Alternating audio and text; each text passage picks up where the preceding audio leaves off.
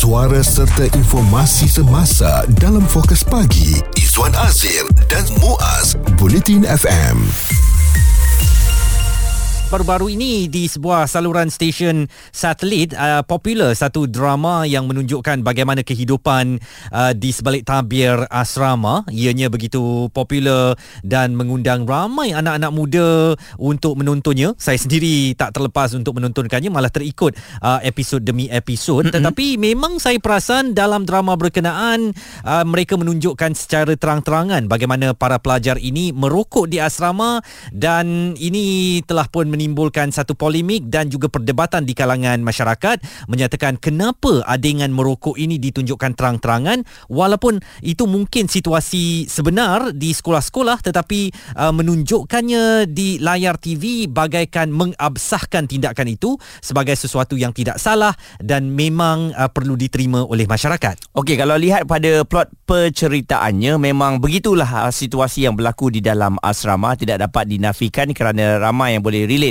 dengan apa yang berlaku dan dalam filem ataupun drama sebenarnya ia memaparkan uh, cerita yang sebenar. Jadi kalau dalam asrama mungkin ada yang merokok uh, terpaksalah diletakkan dalam drama tersebut ia merokok. Uh, kalau scenes tu tak ada merokok nampak macam tak jadi pula. Jadi oleh kerana uh, tindakan tersebut dimasukkan juga elemen-elemen sebegitu untuk menampakkan kebenarannya di Facebook Public Health Malaysia menerusi satu kenyataan melahirkan kekesalan kerana terdapat beberapa adingan yang tidak bersesuaian berpakaian dengan khalayak penonton. Jelasnya secara logik perbuatan segelintir pelajar yang merokok di sekolah berasrama dilakukan secara tersembunyi dan bukan secara terbuka seperti di dalam drama tersebut. Adegan watak kahar, Naim dan geng mereka yang merokok secara terbuka di dalam bilik asrama sedangkan bau asap rokok yang kuat boleh dikesan warden asrama dan watak utama bernama Mia juga merupakan seorang yang merokok uh, malah menjadi tokan rokok uh, yang uh, apa orang panggil supply supply lah uh, rokok kepada para pelajar di sekolah. Okey, jadi oleh kerana itu ada yang berpendapat uh, bila drama ataupun filem ini yang menyebabkan masalah sosial dan satu tidak dapat dinafikan projek High Council ini telah pun viral. Semua orang di peringkat umur telah pun uh, menyaksikannya dan hmm. juga menontonnya. Jadi bila dah viral ni ada yang berpendapat apabila ada elemen-elemen sebegitu memberikan pengaruh yang tidak baik. Jadi adakah filem ataupun drama ni sebenarnya adalah salah satu penyebab masalah sosial? Apakah filem dan atau drama ini gambaran sebenar kepada kehidupan sebenar termasuk satu um, adegan bagaimana watak adik-beradik Naim dan Fakri merokok di halaman rumah mereka sendiri. Uh, kata Public Health Malaysia di laman Facebook tiada ibu bapa yang membenarkan anak bawah umur merokok di halaman rumah. Dalam drama ini kenapa rokok hanya diletakkan di dalam laci pelajar bukannya disorok di tempat yang lebih rumit? Ada babak guru yang menutup sebelah mata mengenai pelajar asrama merokok tiada guru atau warden yang akan membiarkan pelajar merokok secara berleluasa di sekolah mereka. Hmm, jadi uh, itu pada uh, luahan ataupun lontaran yang telah pun dikongsikan uh, di Facebook ya Public Health Malaysia. Eh, saya yakin apa yang dilihat tu berdasarkan teguran lah hmm. daripada mereka merokok itu adalah sangat tidak baik dan apabila ianya seolah-olah um, memberikan yalah uh, rokok tu okey tak ada masalah. Jadi ini adalah satu pengaruh yang tak baik dan saya rasa ada dialog-dialog juga yang saya kurang bersetuju. Hmm. apabila anak-anak kecil pun bila saya balik baru-baru ni anak buah pun nampaknya wah bukan main nama aku Kaha oh kapla so kapla saya pun macam ah umur berapa tahun ni tiba-tiba ni kan? Jadi secara tak langsung kita tak boleh menidakkan. Hmm. dia memang mempengaruhi sedikit masyarakat yang menonton. Betul. Isu terkini dan berita semasa hanya bersama Izwan Azir dan Muaz Bulletin FM kami nak tanya kepada anda pendapat ibu apa yang bersama dengan kami. Adakah sebenarnya filem ataupun drama ni penyebab masalah sosial?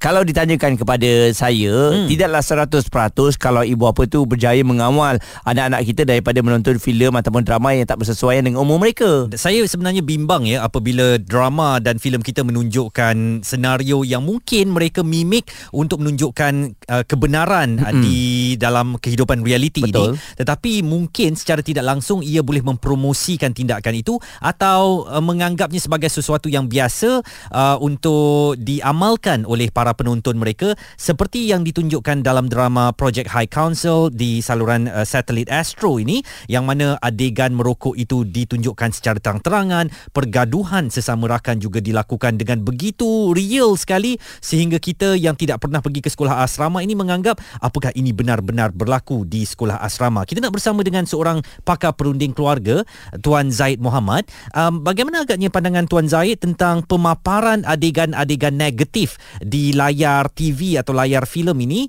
um, hanya kerana mahu menunjukkan bahawa sebenarnya inilah realiti yang berlaku dalam masyarakat soalan dan topik yang sangat baiklah di masa sekarang ni hmm. di mana uh, terlalu banyak pengaruh uh, uh, sosial uh, yang berlaku sama ada secara fizikal ataupun secara maya dan uh, filem drama malah muzik ini pun semua adalah secara tak langsung sememangnya mempunyai pengaruh tersendiri hmm. terutama kepada peringkat anak-anak yang masih belum mampu berfikiran secara rasional. Hmm. Kalau kalau kita tengok proses perkembangan minda kita, pemikiran rasional ni dia berlaku di akhir-akhir zaman remaja.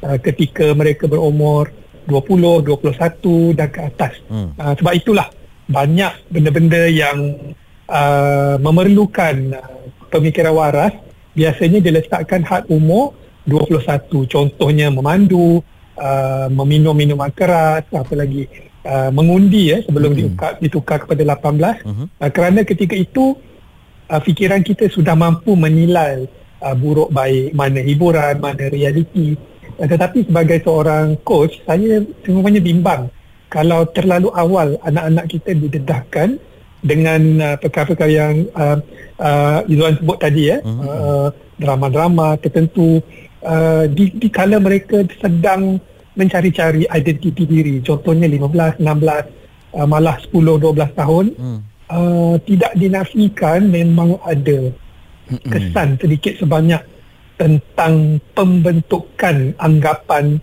pembentukan tabiat mereka uh, jadi ibu bapa kena yang ada anak-anak umur sebegini kena ekstra uh, prihatinlah agaknya supaya anak-anak kita uh, mampu untuk kita kawal walaupun mereka terdedah kepada elemen-elemen tersebut. Okey. Dan Tuan Zaid, adakah sebenarnya hmm. kalau kita tengok pendedahan jangka pendek lah apabila mereka menonton filem dan juga drama ini akan meningkatkan keagresifan mereka terutamanya kanak-kanak dan juga remaja kan apabila menonton hmm. filem ini? Betul. Saya setuju sangat sebab kadang-kadang ada ibu bapa yang melaporkan anak-anak jadi ganas sikit. Contohnya hmm. selepas menonton rancangan Gusti contohnya. Hmm uh, dia akan terus uh, rasa dia, dia rasa benda tu seronok.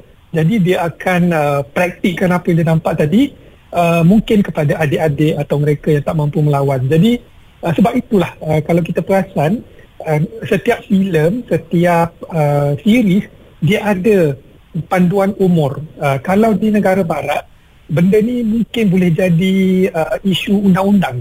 Kalau anak-anak kecil didedahkan kepada contohnya filem tu dia ada rating uh, 18 ke atas.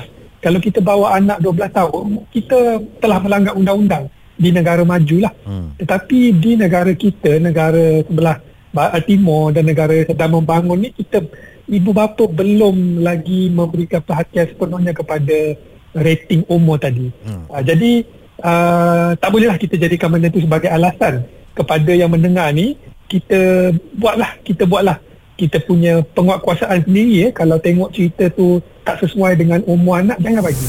Fokus pagi Izwan Azir dan Muaz. Komited memberikan anda berita dan info terkini Bulletin FM filem ataupun drama penyebab masalah sosial kalau kita nak salahkan 100% saya rasa tidak adil kerana mereka melakukan ataupun buat uh, filem ataupun drama ini mesti ada sebabnya hmm. situasi yang sebenarnya. Dan di penghujungnya adalah saya rasa selalunya dia yang bersifat positif dan mungkin juga akan meninggalkan satu persoalan hmm. untuk masyarakat memikirkan yang mana betul yang mana salah. Selalunya happy ending lah kata orang ya. Dan kita masih lagi bersama Tuan Zaid Muhammad. Beliau adalah pakar perunding keluarga. Uh, Tuan Zaid saya nak tarik uh, Tuan kepada satu Twitter yang di ditulis oleh seorang pengamat uh, seni ni atau pengkritik filem iaitu Don Aziz menggunakan handle Mat Don. Katanya uh, dalam secara sinisnya ya semua yang terjadi sekeliling kita ni memang salah filem. Salah filem belaka. Biarlah real life student hisap rokok. Janji tak tunjuk dalam filem. Sebab filem boleh mempengaruhi bukan rakan sebaya bukan pengaruh parent kaki hisap rokok tetapi pengaruh filem. Semua salah filem. Ha, jadi dia bagaikan tidak bersetuju apabila kita terlalu mengkritik um, adegan menghisap rokok ini dipaparkan bagaimana sebenarnya uh, nasihat uh, Tuan Zaid kepada pembikin filem atau drama ini supaya lebih sensitif kepada faktor mendidik perkara-perkara yang baik daripada mahu menghadirkan realiti di dalam pembikinan karya mereka. Uh, kita hormati pandangan yang pelbagai. Kita bersangka baiklah bahawa semua inginkan terbaik untuk masyarakat kita. Uh, namun pada masa sama, uh, dua perkara lah kita kena jaga bagi saya. Hmm. Pertama sekali ialah uh, tanggungjawab. Uh, sebagai pembuat filem, penerbit, kita secara nak tak nak ada tanggungjawab besar hmm. yang filem kita tu memang mampu mempengaruhi uh, pemikiran masyarakat.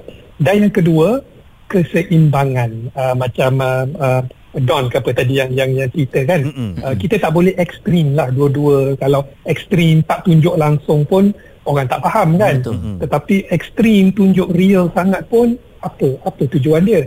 Um, jadi kita kena seimbangkan dan di situlah gabungan kreativiti penerbit filem yang hebat yang bijak dia akan mampu membuatkan gambaran uh, sesuatu perkara walaupun tak tunjuk benda tu hmm. kan kalau kita tengok movie-movie yang kita rasa hebat kan kadang-kadang dia tak tunjuk uh, perkara tu berlaku tapi kita tahu dan kita boleh rasa uh, hmm. emosi kita dibawa turun dan naik hanya dengan kreativiti seorang pengarah seorang penerbit pelakon dan segalanya.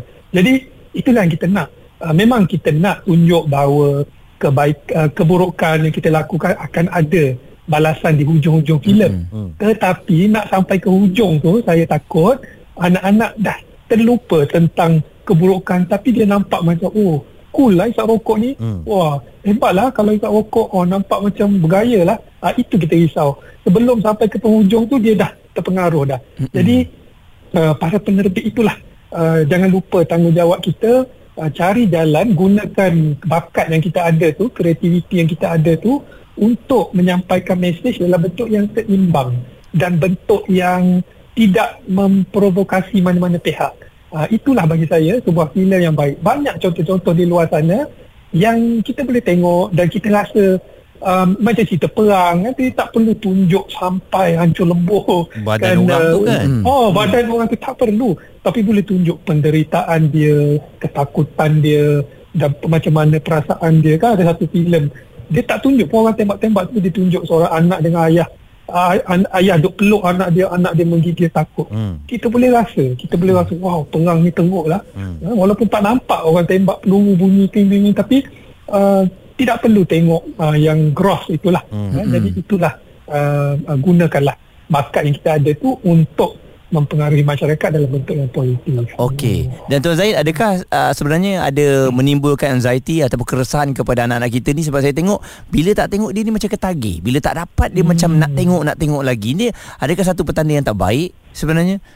Betul Muaz. Uh, ada kajian menunjukkan manusia ni dia mudah ketagih kepada benda-benda ekstrim. Hmm. Uh, jika anak-anak biasa terdedah dengan keganasan, uh, darah, uh, pembunuhan uh, uh, dan benda-benda yang tidak sepatutnya kita tengok, uh, termasuk pornografi dan sebagainya, dia panggil apa? Eh? Dia panggil macam ekstrim lah. Uh, uh, dia akan curiosity dia meningkat. Hmm. Perasaan hmm. ingin tahu dia meningkat, dia nak tahu lagi, nak tahu lagi. Dan akhirnya benda tu menjadi luar kawalan. Dan ketika itu uh, parah lah suasana dah parah ibu bapa pun dah tak mampu nak kawal um, ketika itu mungkin memerlukan intervensi profesional hmm. Uh, doktor, psikiatris dan sebagainya uh, tetapi uh, tak ramai yang masuk kes tu dia sebelum masuk ke situ dia dia terdedah sikit-sikit dulu jadi ketika inilah pencegahan tu sangat penting ibu bapa kena peka lah anak-anak tu cenderung ke arah mana nampak tak perubahan karakter dia biasa orang addicted ketagih ni dia anxiety hmm. dia resah Hmm. Kalau tak dapat benda yang dia nak tu dia tak boleh settle. Ha, kita boleh nampak perubahan macam orang ketagih dadah lah hmm. kan. Uh, dan kesan dia sama je. Ketagih dadah ketagih gadget ketagih pornografi ketagih filem ganas dan sebagainya sama je. Uh, boleh nampak anxiety resah. Uh, jadi ibu bapa kena peka lah kat sikit kat situ.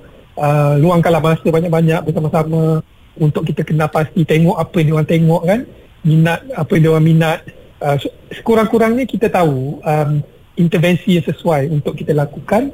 Sekiranya kita rasa alamak ini dah dah mas, dah dah cross the line eh, hmm. uh, daripada hiburan kepada menjadi kepada uh, kepercayaan pula uh, itu bahaya Baik. Uh, daripada hiburan kepada kepercayaan uh, itulah yang kita cuba cegah. Tuan Zaid Muhammad, pakar perunding keluarga menasihatkan intervensi ibu ayah untuk memantau apa yang ditonton oleh anak-anak mereka supaya tidak menjadi sebahagian daripada habit ataupun um, kelakuan yang ditiru oleh mm-hmm. anak-anak mereka. Pendapat, komen serta perbincangan fokus pagi. Izwan Azir dan Muaz Bulletin FM sedang memperkatakan tentang apakah drama dan filem kita uh, mewujudkan satu konsep masalah sosial yang diminati oleh anak-anak muda kita. Mereka daripada tak tahu buat benda jahat akhirnya buat benda berkenaan sebab melihat atau menonton drama-drama dan filem tempatan. Saya lihat oleh kerana drama ni diberani untuk menunjukkan sisi yang kita tak nampak di asrama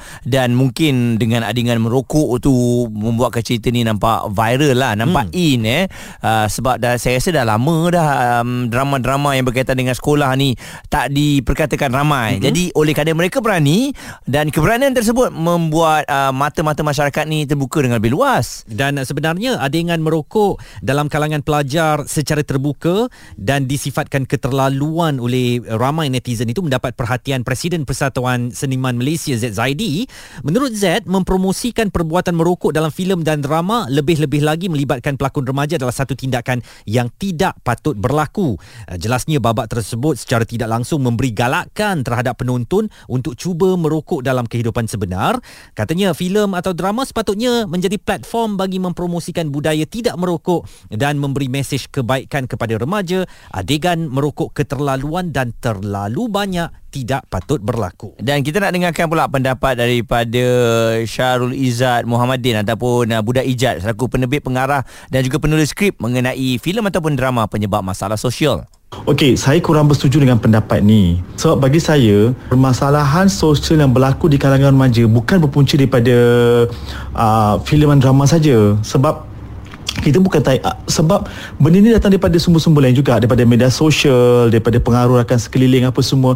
Tapi sebenarnya bagi saya filem dengan drama yang address isu permasalahan sosial. Maknanya macam kadang-kadang isu tu tak disentuh tabu tapi kita buat dalam bentuk drama supaya orang uh, address isu ni Maknanya nak tahu apa yang berlaku yang yang perkara yang tabu ni kadang-kadang kita tunjuk dalam bentuk drama supaya orang boleh fikir benda ni sedang berlaku.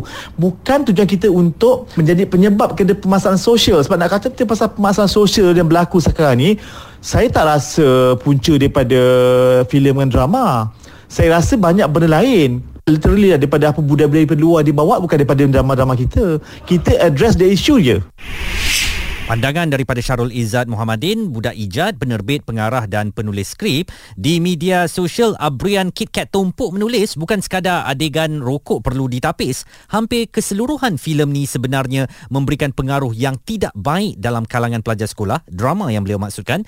Lepas ni jangan hairanlah kalau ada high council di setiap sekolah berasrama. Okey, manakala Wawa pula katanya saya tak pernah tonton cerita ni, dapat tengok trailer je, kemas uh, pembikinannya macam kualiti anda antarabangsa cuma kerisauan saya bila adegan gaduh tu dibuat nampak macam cool. Akan buat remaja yang menonton rasa inspired dan terpengaruh untuk tiru karakter pembuli cerita itu. Sebagaimana katanya meningkat kes buli selepas tayangan filem KL Gangster dulu. Anda tak payah cerita jauh-jauh. Hmm. nama aku Kaha tu je. Tengok berapa viral diperkatakan oleh semua orang dengan gaya dan juga memek muka. Betul. Begitu uh-uh, kadang-kadang dia main lidah tu kan dan hmm. sebagainya. Eh memang uh, menunjukkan uh, betapa gangsternya beli beliau, saya ada sedikit kebimbangan kalau anak-anak merasakan itu suatu yang normal apabila mereka memasuki sekolah berasrama dan cuba uh, meniru atau mimik kepada perlakuan kahar tadi uh, sebagai kapla dalam uh, sekolah di Kudrat itu. Uh, Faizul Rusli menulis, uh, saya memang bersetuju dengan um, teguran daripada Public Health Malaysia sebab cerita Tamil pun akan keluarkan amaran bahaya merokok semasa sin merokok. Saya ingat kalau kita tonton drama-drama Thailand, Mm-mm. rokok tu dia mozaik kan ya. Oh. Uh, jadi tangan tu kalau pegang rokok ke isap rokok ke, uh-huh. dia akan kaburkan rokok tu mengikut pergerakan tangan tu uh, ke mana-mana sahaja. Mungkin satu langkah baik juga yang boleh ditiru di Malaysia ini. Okey, dulu jarang nampak orang merokok dalam drama ataupun filem kita. Hmm. Cuma sekarang ni adakah dah ada sedikit kelonggaran yang telah pun diberikan? Saya nak juga dengar pendapat daripada Fina sebenarnya kan uh, mengenai isu ini. Suara serta informasi semasa dalam fokus pagi Izwan Azir dan Muaz Bulletin FM. Nama saya Muaz dan nama rakan saya Izwan. Kami berdua bukan Kapla. Bukan. Ya. kami sekolah baik-baik. Ya, kami kaki tangan di sini. dan kita sedang memperkatakan bagaimana filem serta drama tempatan um, yang memimikkan perlakuan sebenar ataupun mahu menunjukkan realiti yang berlaku di sekeliling masyarakat. Apakah mereka sebenarnya hanya mahu menunjukkan realiti itu atau sebenarnya mewujudkan satu budaya yang sebenar yang boleh diikuti oleh anak-anak muda terutamanya uh, dalam perlakuan-perlakuan yang ditunjukkan di filem atau drama mereka saya agak bimbang lah dalam uh, drama Project High Council ini memang ditunjukkan ada babak di mana uh, pelajar junior tingkatan 2 mm-hmm. yang diliwat uh, mm. pelajar tingkatan 5 dan akhirnya memang menjadi kes polis uh, ini bagaikan ditunjuk dengan terang-terangan ya memanglah bukan perlakuan itu ditunjukkan secara terang-terangan tetapi uh, bagaikan suatu pendedahan dan menyebabkan kita yang tidak pernah berada di asrama ni terfikir apakah benar benar perkara-perkara itu berlaku di asrama membuatkan saya nanti takut nak hantar anak mm-hmm. masuk ke asrama. Betul dan uh, lebih mengejutkan kita scene tersebut telah pun diakui oleh ramai individu di media sosial mm. yang memberitahu itu antara penyebabnya mereka, kenapa mereka ni terjerumus mm. ke kancah yang tak sepatutnya mm. oleh kerana scene oleh kerana perkara itu berlaku sewaktu mereka itu, ya? berada di asrama. Mm. Jadi um, kadang-kadang memang perit untuk kita menerima tetapi itulah hakikat dan saya yakin uh, pengarah ataupun yang telah pun menggambarkan dalam projek council ni ada sebabnya kenapa hmm. dia banyak masukkan sin-sin yang mungkin tabu untuk rakyat kita lihat hmm. tetapi diperakui hmm. untuk mereka yang duduk di asrama memang ada banyak perkara-perkara macam tu yang berlaku betul dan juga bagaimana mereka ni menentang ibu ayah mereka walaupun hadir daripada keluarga yang berantakan juga mungkin boleh memberi idea ataupun suatu pandangan kepada anak-anak muda kita bahawa it's okay kalau kita menempik ataupun meninggikan suara kepada ibu dan ayah kita. Uh, ini mungkin uh, wajar ditangani secara bertanggungjawab oleh pengarah-pengarah filem ataupun drama tempatan. Saya nak bawakan satu kisah di India ni. Seorang remaja lelaki berusia 13 tahun diculik dan menjadi tebusan sebelum dibunuh oleh remaja berusia 19 tahun bersama empat lagi kanak-kanak di Bandar Ganj Rasoda daerah Vidisha Madhya Pradesh dan mereka dipercayai melakukan jenayah itu selepas menonton filem India Selatan yang mempunyai plot yang serupa. Okey dan kalau kita lihat kepada komen-komen Izwan hmm. ramai yang tak bersetuju dan ramai yang risau ada yang kata Karim contohnya dia kata semakin hari filem negara kita ni lebih gemar mempromosikan jalan cerita yang penuh dengan sampah berbanding adingan yang lebih bermanfaat dan memberi pengajaran pelakaran yang baik untuk masyarakat tapi kadang-kadang saya lihat bila filem tu terlampau baik ataupun drama yang terlampau baik orang tak tengok Izwan hmm. dia tak viral orang tak ambil tahu pun cerita ni cuba kita bayangkan dia tak viral lah hmm. ada orang ambil kisah ke hmm, mengenai baik-baik berapa ramai orang rokok dalam tu. Kalau semuanya jadi pengawas berdisplay hmm. saja kan siapa yang nak, nak tonton drama-drama berkenaan? Um, Ramona Abdullah menulis di Facebook uh, kena warning juga pada influencer kanak-kanak yang glamour di YouTube. Saya baru perasan tadi dia siap mention Abang Syah biasalah nak merokok. Even dengan kata-kata tanpa menunjuk perbuatan sebenar pun sudah mempengaruhi kanak-kanak kecil yang akan anggap merokok itu sesuatu yang normal. Okey, jadi kita harapkan apa yang kita bincangkan bersama ni dapat membuka minda anda um, kena kawal anak-anak kita. Anda tahu perkara tersebut. Kalau tengok ia tak bersesuaian untuk dilihat bersama dengan anak mm-hmm. jangan tengok sama sekali. Saya memang tak tengok. Mm. saya tak tahu kenapa tapi saya tak tengok.